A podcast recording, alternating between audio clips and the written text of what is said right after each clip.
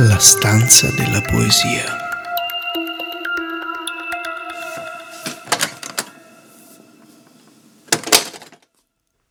Sei venuta a casa mia una sera per parlarmi di lui.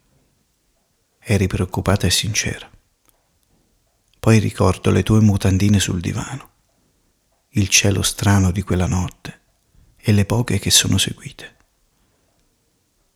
Era il tempo della vita che lottava con la morte. Ha vinto poi la poesia.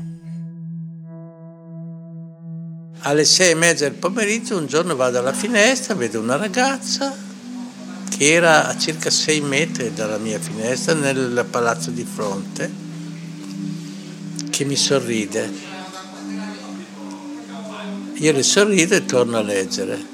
Il giorno dopo magicamente alle sei e mezza io mi sono trovato davanti alla finestra e la ragazza dopo aver sorriso ha cominciato a spogliarsi, si è spogliata nuda e io sono stato in un momento di beatitudine assoluta, però era talmente importante quello che stavo provando leggendo che avevo comunque il desiderio di tornare a leggere.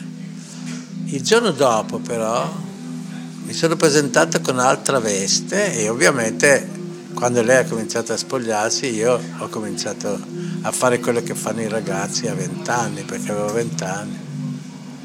E che forse si può fare anche a 90 anni, chi lo sa, non è, un problema.